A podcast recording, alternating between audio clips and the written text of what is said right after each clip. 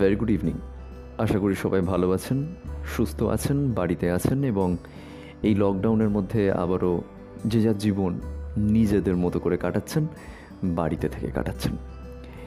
একটা জিনিস আজকে মনে হচ্ছিল যে গত মঙ্গলবার ছিল কিন্তু পয়লা বৈশাখ বা নববর্ষ। চোদ্দোশো সাতাশ সাল আমরা বরণ করলাম, কি করলাম না, কি করতে পারলাম না, যাই হোক না কেন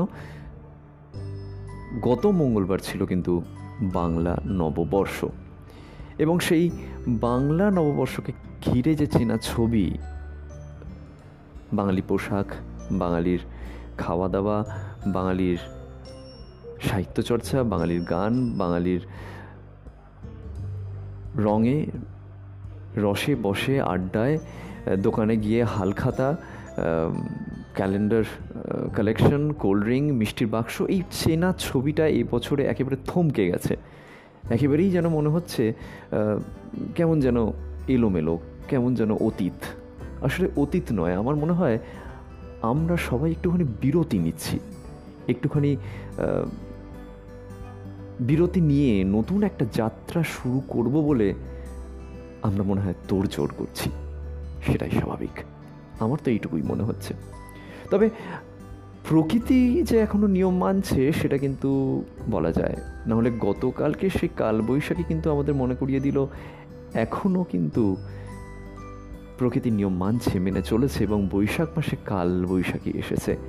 কালবৈশাখী মানে তো আমাদের প্রথম বৃষ্টিকে পাওয়া বছরে। প্রথম বৃষ্টির ছাঁট, ঘর, বিছানা, বারান্দা, জানলার কাঁচ, পাকড়ি, সোফা খাট সব কিছু এলোমেলো করে দেওয়া। আমাদের আধ ভেজা জামা কাপড়গুলো তোলার আগেই পুরোপুরি ভিজে যাওয়া, কিংবা ছাদ থেকে জামা কাপড়গুলো নামিয়ে নেওয়ার আগেই নিজেকে ভিজিয়ে ফেলা।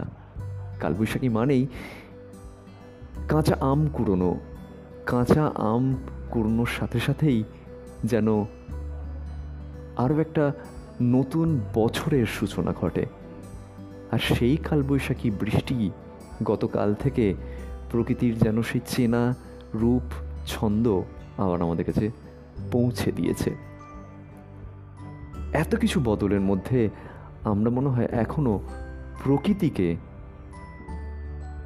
সেই বদল আমরা প্রকৃতির মধ্যে দেখছি না এবং প্রকৃতি বারবার যেন জানান দিচ্ছে, এখনও আছি একই রকমভাবে জীবনের সাথে, মানুষের সাথে। তাই তো বলতে ইচ্ছে করে। বদল, সে তো মেঘের মতো। বৃষ্টি কিংবা বাষ্পে। এই যে হঠাৎ প্রেমে পড়া, তাই বা কতদিন থাকবে? থাকে না কিছুই গান ছাড়া, বাদল নামে সুরে। থাকে না কিছুই গান ছাড়া, বাদল নামে সুরে।